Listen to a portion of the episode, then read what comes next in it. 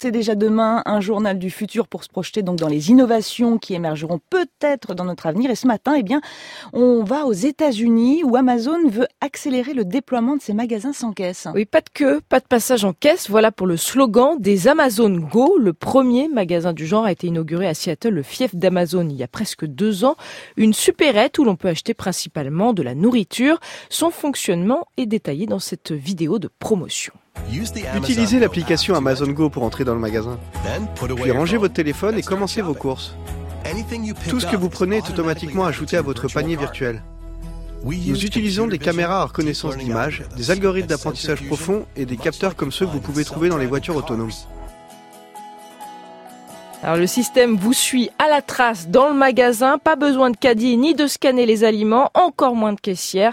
Il voit tout ce que vous mettez dans votre sac, vous ressortez sans rien faire il vous envoie sur votre téléphone le montant de vos achats.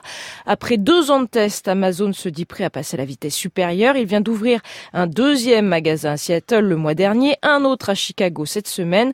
On parle également de San Francisco. Au total, selon Bloomberg, 10 magasins sans caisse devraient ouvrir d'ici la fin de l'année, 50 l'année prochaine et 3000 d'ici 2021. Ah les petites supérettes américaines comme les 7 to 11, mais aussi les fast-food commencent à suer à grosses gouttes.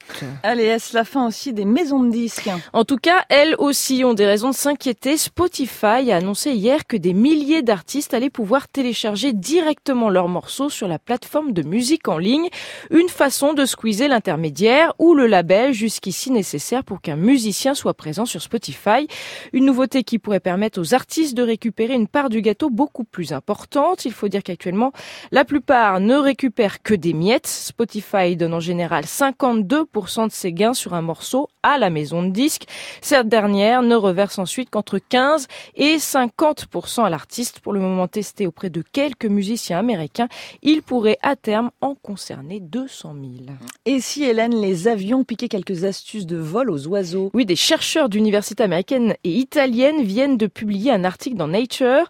Ils ont créé un logiciel d'apprentissage automatique pour des planeurs basés sur des données de vol d'oiseaux.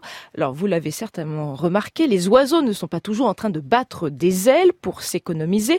Ils sont passés experts dans l'utilisation des vents. Ils profitent aussi de ce qu'on appelle des colonnes montantes d'air chaud, des ascendances thermiques, très prisées également par les amateurs de parapente ou de deltaplane. Ce logiciel de nos chercheurs est censé guider un planeur pour qu'il profite lui aussi de ses ascendances thermiques. Alors, ils ne sont qu'au tout début de la recherche. Pour le moment, leur planeur ne reste pas plus de trois minutes dans les airs. Mais l'intérêt serait un jour de créer des avions autonomes, donc sans pilote, capables de profiter de tous ces courants pour moins consommer de carburant.